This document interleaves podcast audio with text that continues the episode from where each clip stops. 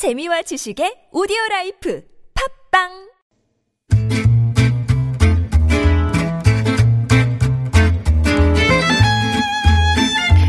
험난한 세상 정의롭게 균형 있게 잘 사는 법 알면 힘이 되는 법률 이야기 지금 시작합니다. 김영미 변호사의 맞춤법 좋은 사람들 전담 변호사시죠? 영명미 김영미 변호사 어서 오세요. 네, 안녕하세요. 네.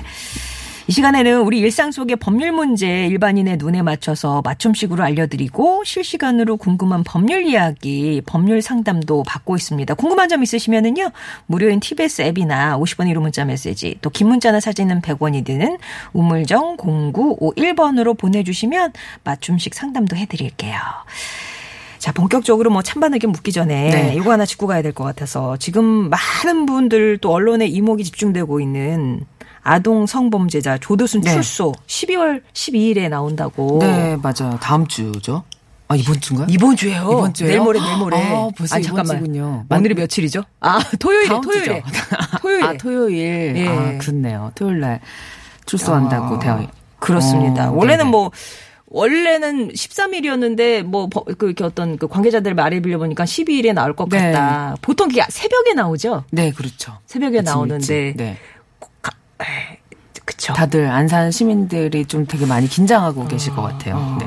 근데 이제 이 나오면서 지금 뭐 경찰도 뭐 대응 체계를 뭐 갖춘다 뭐 여러 가지 얘기가 있는데 피해자가 다른 지역으로 이사 간다 그런 소식도 들었고요. 네. 근데 이렇게 흉악 범죄자 좀막 가슴 쿵 하시잖아요. 그 주변에 네. 안산에 사시는 분들은 이렇게 뭐 거주지나 이런 걸 제한할 수는 없나요? 음, 사실 있어요. 우리 법에 전자장치 부착법이라는 게 있는데 음. 조두순이 그때 법원에서 판결 선고를 받으면서 징역 12년 전자발찌 7년, 그 다음에 5년간 신상 공개 이렇게 받았거든요. 음. 네. 그래서 7년 동안은 전자발찌를 부착하고 있어야 되는데 전자발찌만 부착하고 있는 게 아니라 전자발찌 부착하는 기간에 일정한 준수사항을 부과할 수가 있거든요. 음. 그 준수사항 중에 뭐가 있냐면 뭐 야간 등 특정 시간대 외출 금지, 음. 그 다음에 특정 지역 장소 외출 출입 제한, 네네네. 그 다음에 주거 지역 제한. 그 다음에 피해자한테 접근 금지, 뭐 이런 것들 여러 가지 아, 준수 사항이 네. 있는데 그 중에 하나가 이제 주거 지역 제한이 있어서 네. 일정 지역을 떠나지 마라.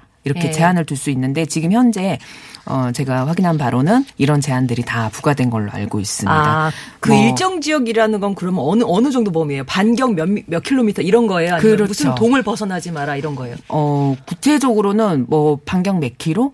이 왜냐하면 너무 많이 제한을 아. 두게 되면 문제가 있어서 그 지역을 벗어나지 말라. 이 정도 네. 둘 것, 둘것 같아요. 그리고, 어, 이제 어린아이를 둔 가정에서 되게 불안하잖아요. 네. 그래서 뭐 저녁 시간에 어. 외출하지 말고 또 학교나 어린 이집, 유치원, 공원, 놀이터 이런데 접근하지 말아라. 아, 그런 출입 단서가. 제한 이런 것도 다 있어요. 근데 가버리면 그래. 어, 위반하고 가버릴 수도 있잖아요. 네. 그러면 준수사항 위반으로 또 이게 형사처벌이 될 수도 있어요. 다시 들어가는 거예요?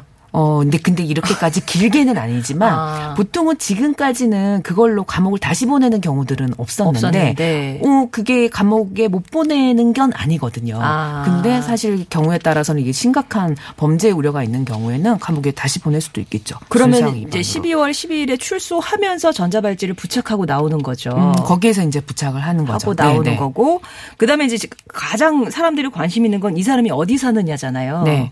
어디 사느냐 관련해서 주소를 조금 더 지금까지는 이제 읍면 동단위까지만 한- 네. 했는데 조금 네. 더 구체적으로 나와야 되는 거 아니냐 해서 법이 통과가 됐죠. 맞아요. 예. 기존에는 그 신상공개 고지 명령을 성범죄자 받잖아요. 그럼 음. 어디까지 공개가 되냐면 성명, 나이, 그 다음에 주소, 실제 거주지, 뭐 신체 정보, 뭐 키나 몸무게, 뭐 사진 이런 것까지 전반적으로 다 공개가 됐어요. 음. 근데 사는 지역은 어 거기 읍면동까지만 나오고 구체적으로 몇 번지 음. 어, 이렇게까지는 공개가 안 됐는데 이번에 법이 개정돼서 통과되면서 네. 몇 번지 그러니까 저 집은 조두순이 사는 집 이렇게 해서 알 수 있게끔 법이 바뀐 거죠. 어, 근데 이제 또 뉴스를 또 보니까 그 조두순 부인이 네. 전입 신고를 어디다 했다 그러는데 네. 그러면 이제 공개되는 곳은 전입 신고한 게 다 공개돼요. 아. 이사 가도 공개되는 거고, 어. 네, 실제 거주지, 뭐 주소지하고 실제 거주지 다를 수도 있잖아요. 주소지는 네네네네. 딴 데다 놓고, 딴 데서 살, 뭐 실제 거주지는 뭐 옆옆집에 살 수도 있고, 어. 실제 거주지도 다 공개되게끔 되어 있는 거죠. 이게 보니까 뭐 이렇게 또 10시, 그날 10시에, 12월 10시에 아마 알림이 거기에다가 네. 올라갈 거다. 네, 네. 그래서 전부 아마 뭐 폭주를 할 것 같아요. 접속이. 네. 아무튼 그, 이 위험성 인정되는 경우에 이제 전자발 전자발찌 같은 거 이렇게 부착 명령 받은 사람의 재범 같은 게 네. 위험성 인정되는 경우에 이제 뭐그 접근 금지 등의 준수사항을 부과하거나 추가할 수 있도록 한 전자장치 부착법 개정안 이게 이제 통과가 되고 있는데 네. 이런 걸 하면 정말 제일 중요한 거는 주두, 조두순 같은 사람의 재범을 막을 수 있을까라는 그런 면이잖아요. 어, 막 스스로가 안 하게 안 하려고 노력을 해야 되는데 음. 나는 어떻게든 범죄를 해야 되겠다. 이러면 사실 막기는 어렵죠. 그러니까 그걸 차단하기 위해서 1대1 전자감독, 전 음. 보호관찰관이 1대1로 전담 마크를 하는 게 1대1 전자감독이거든요. 네. 그렇게 관심을 갖고 보거나 그 다음에 그 주변의 경찰관들, 음. 그 다음에 동네 사람들의 이제 감시가 있어야만 재범을 막을 수가 있겠죠. 음. 네. 어떻게든 가해자는 또 재범을 하려고 하고 이러면 사실 막기는 쉽지가 아. 않겠지만 그래도 최대한 막아보려고 이렇게 노력을 하면 재범이 그래도 막아줄 수? 있겠다는 예, 희망이 어. 있는 거죠.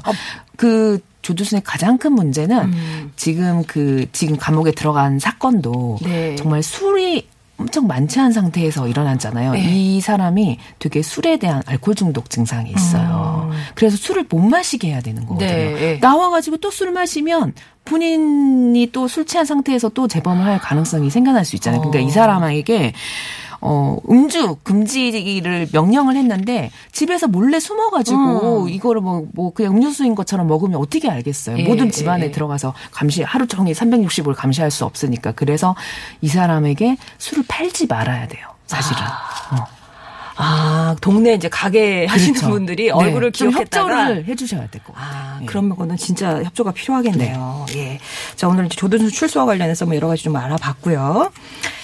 이번에는 청취 자 여러분이 배심원이 돼서 판결을 내려주시는 코너입니다. 사건을 들어보시고, 자, 여러분은 어떤 판결을 내실 건지, 여러분의 찬반 의견, 나는 왜 이렇게 생각한다 그 이유와 함께 의견을 보내주시면 되는데요. 오늘의 사건 변호사님이 소개해 주십니다. 네.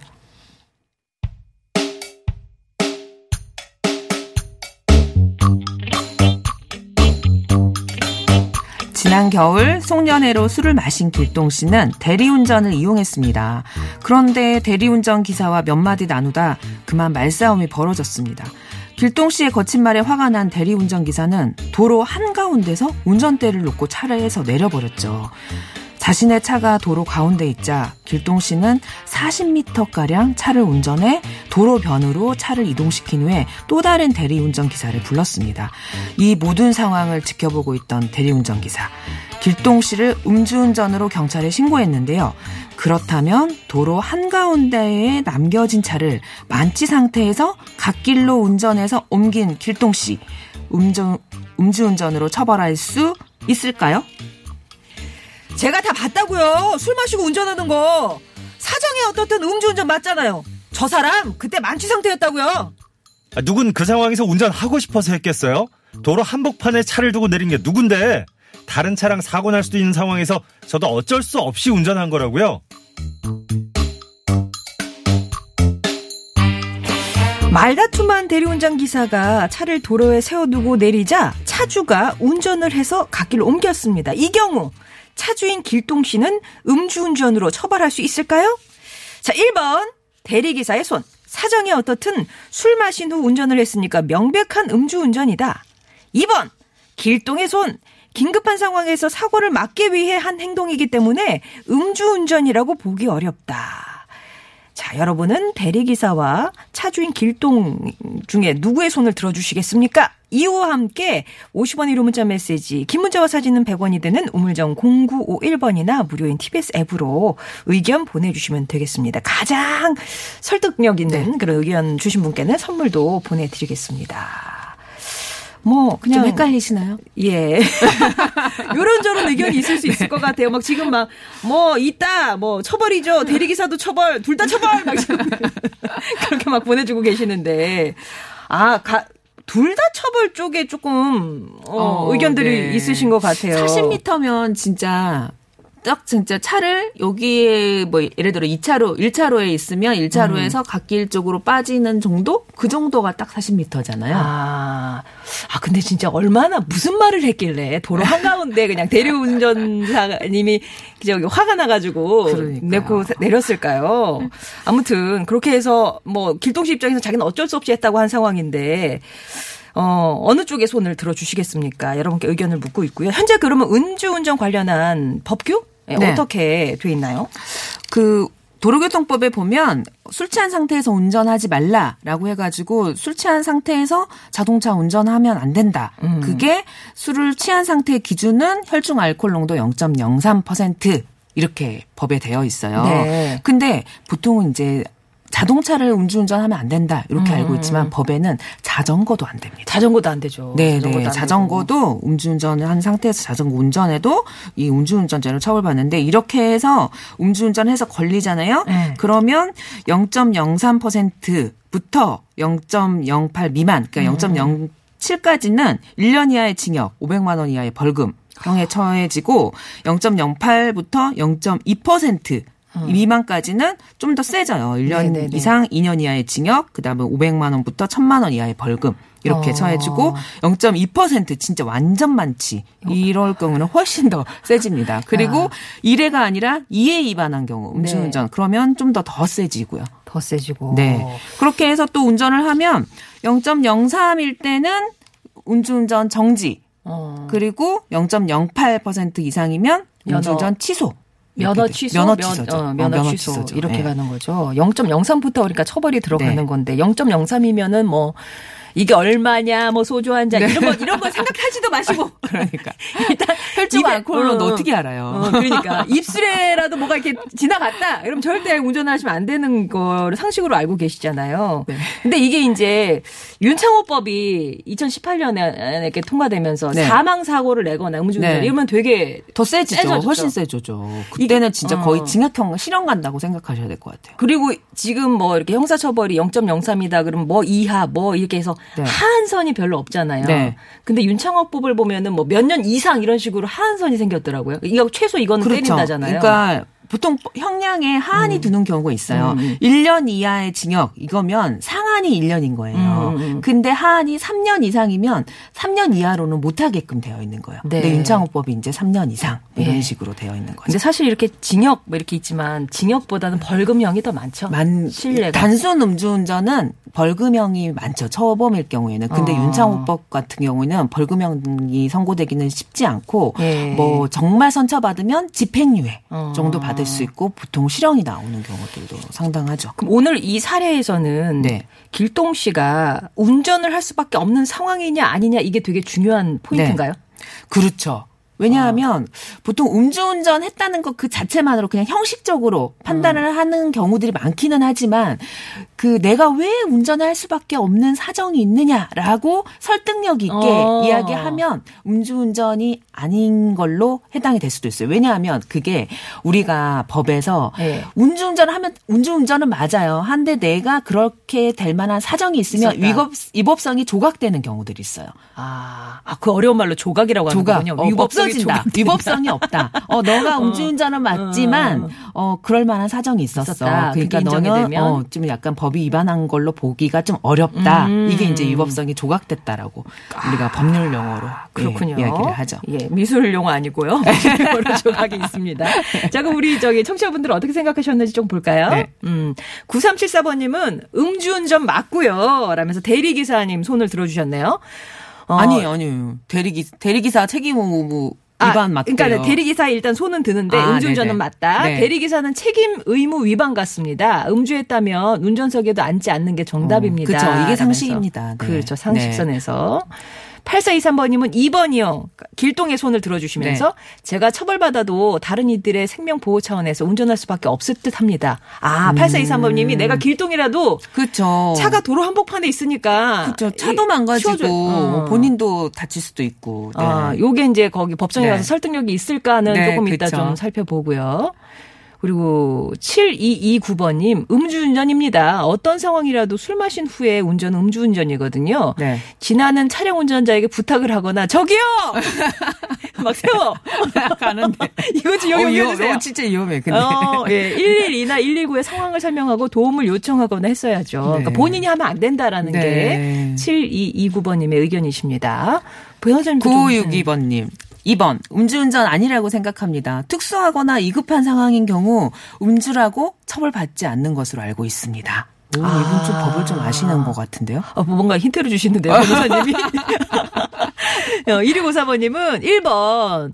운전기사 처벌. 아무리 사고 안 나게 하려고 해도 술 마시고 운전하다가 더 큰 사고가 날 수 있기 때문입니다. 0235번님은 전 2번에 손 들어 주겠습니다. 택시기사인데요. 중간에 차 세우는 건 진짜 위험하거든요. 어, 아, 이 생활에서 나오는 어, 현명한 예, 판단이시네요. 예, 예. 네. 그리고 6631번님 비롯해서 진짜 많은 분들이 물어주셨거든요. 어. 대리기사는 그럼 죄가 없냐? 지금 음주운전 논할 게 아니라 그렇죠. 대리기사는 죄가 없냐? 네네.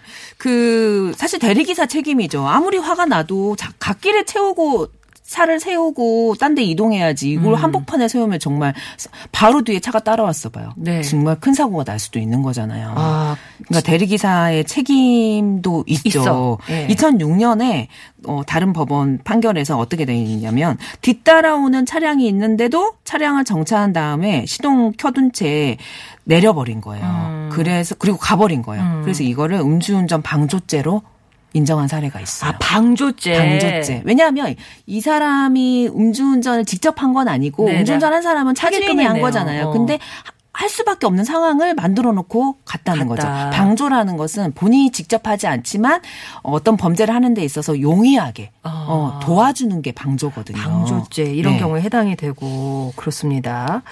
아 그러고 보니 방조 때도 이렇게 적극적으로 방조를 한 사람이 있는가 하면 네. 요즘 지금 여기서 연말 연시 맞아서 단속하고 있잖아요 네. 음주운전. 근데 옆에 사람이 술 마시고 아, 술을 마셨다는 거 알고도 그냥 옆에 탔어. 다 그것도 그것도 방조예요. 방조죄라면서요. 방조예요. 좀 많이 방 그게 방조죄로 많이 걸리니까 어. 내가 운전 안 한다고 나는 아무 죄가 안 된다 이렇게 생각하시면 안 돼요. 예. 술 취한 사람이 운전하는 걸 알면서 옆에 동승한 것만으로도 음주운전 방조가 되니까 술 취한 사람이 운전하려고 한다. 그러면 옆에 타지 말고 말리세요. 어. 말리고 대리기사를 안 돼, 불러서 안 돼. 어, 네. 대리기사를 불러서 운전하게 가게끔 시켜야지 옆에 앉아서 아 나는 뭐 걸려도 나는 괜찮아 이렇게 생각하시다가는 큰 오판이에요. 그러면 이것도 중요하다고 보는데 네. 여기가 이제 도로 한복판이었잖아요. 네. 이거랑 그 주, 그런 예 되게 많죠. 주차장에서 네. 주차를 좀 잘해보려고. 네네 주차장 그 대리기사 네. 보내고 나서 운전하셨다가 뭐 걸리는 경우도 적발되고 그런 경우도 있었는데 네. 이게 도로법상 여기가 도로냐 아니냐 이런 것도 뭐 조금 장소가 그렇죠. 어디냐에 따라 그렇죠. 좀 장소에 차이가 따라 있을까요? 좀 차이가 있기는 하지만 음 어떤 경우가 있었냐면 식당에서 음. 그 주차장 이제 대리기사를 수차 식당 주차장 있잖아요. 네네네네. 식당 주차장에서 차를 세워놓고 대리기사가 올 때까지 잠깐 기다리면서 이 사람이 술이 많지 않은 상태에서 3미터 운전한 거예요. 3m? 3미터 바로 앞 여기 차만 어, 살짝 예, 예. 빼주는 그 예. 정도만 운전한 거예요. 그래서 음주운전으로 걸렸거든요. 걸렸어요? 그래서 어. 1심에서는 어. 이 사람이 뭐라고 했냐면 나 대리기사 기다리다가 음. 실수로 그 차량 이제 히터 틀어놓고 따뜻하게 하기 위해서 잠깐 틀었는데 실수로 음. 움직였다라고 동료들도 어 이게 그 동료들이 만류하다가 뒷좌석으로 옮기려는 과정에서 그 기어가 뒤로 아. 가버렸다 이렇게 해가지고 1심에서는 무죄가 되는데 항소심에서는 이게 뒤- 바뀌어서 유죄로. 유죄가 됐어요. 그렇구나. 왜냐하면 아니 시- 따뜻하게 하려면 시동만 켜면 되지 왜 버- 변속 기 어를 오- 나도 모르게. 움직이냐는 거예요. 나도 모르게 갑자기 손이. 손이 가.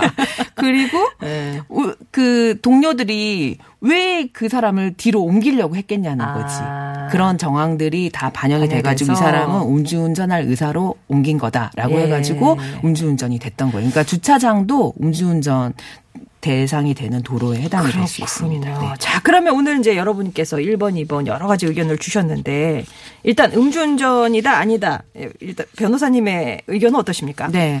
길동 씨가 만취 상태에서 운전을 하긴 했지만 그 정말 2차선, 1차선, 2차선 음, 차량 도로 안에 있었잖아요. 그래서 차량 통행 장애와 교통사고 예방하기 위해서 어쩔 수 없이 한 행동이다. 그래서 아, 긴급 피난 행위다. 긴급 피난 행위다. 위법성이 없다라고 봐가지고 어 처벌은 되지 음주운전에 해당되지 않는다. 그래서 아, 답은 2번입니다. 2번, 2번. 그러면 대리기사는 어, 대리기사는. 대리기사는 기본적으로 방조는 정범이 처벌됐을 때 예. 방조도 방조범도 처벌되거든요. 그러니까 이 대리기사도 사실은 처벌을 못하는 거죠. 거예요? 네. 아, 이거는 그러면은 처벌받을 소리 없는 그런 상황이네요. 네. 어, 그렇군요. 자, 그러면 오늘의 베스트 의견 하나 뽑아주시죠. 네, 오늘의 베스트 의견은 9562번, 62번님. 아까, 네, 특수하거나 이급, 이급한 상황인 경우에 음주이기 때문에 처벌받지 않는다라는 의견 주신 분께 드리겠습니다. 네. 자, 그러면, 어, 9562번님께 선물 보내드리면서 오늘 만나본 사례에서 뽑아본 생활 법률 팁 하나 드리겠습니다. 네, 맥주 한, 맥주 한 잔도 음주운전에 해당한다. 음. 주운전에서 이렇게 무죄 받기는 정말 하늘의 별따기예요. 아니요, 되게 그럼요. 소소해. 특히 예외적인 경우이기 음. 때문에 음주운전 안 하는 것이 상책이다. 예, 그렇게 정리를 하겠습니다. 그리고 절대 옆 사람 음주했다는 거 아시면 같이 타셔도 안 됩니다. 방조죄로 걸리십니다. 여기 실시간 질문이 하나 네. 들어왔는데 괜찮을까요? 네, 네. 예, 1037번님이 고시원 9년째 운영하고 계시대요. 요즘 코로나19로 운영이 너무 힘들어서 시설 권리금 포기하고 사업을 접고 싶은데 건물주가 원상복구 해놔라.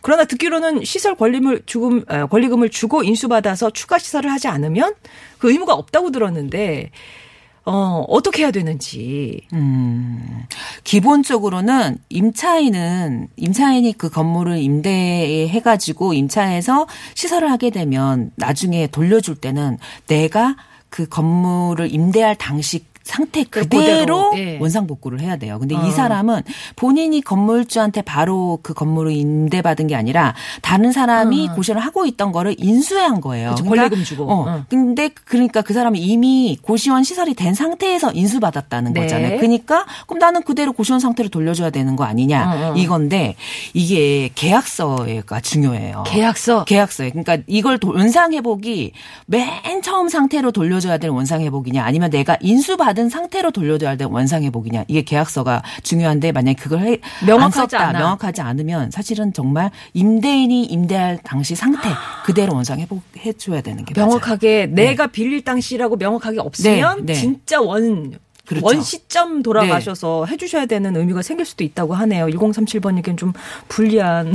그러니까 차라리. 음. 그냥 이분이 권리금 받고 딴 사람한테 넘긴 것처럼 임차 임대인한테 이야기해서 나도 그냥 권리금 포기하더라도 다른 사람 물색해 보겠다라고 음. 해가지고 하시는 게 그나마 손해를 좀 덜 보는 음, 예. 방법일 수 있습니다. 예, 1037번님께 이렇게 해답을 드립니다. 자, 변호사님, 감사하고요. 또 다음 주 좋은 사례로 만나 뵙도록 하겠습니다. 네, 다음 주에 뵙겠습니다. 예, 저는 김동률의 아이처럼 전해드리면서 인사드릴게요. 내일 뵙겠습니다. 사랑한다 말하고 날 받아줄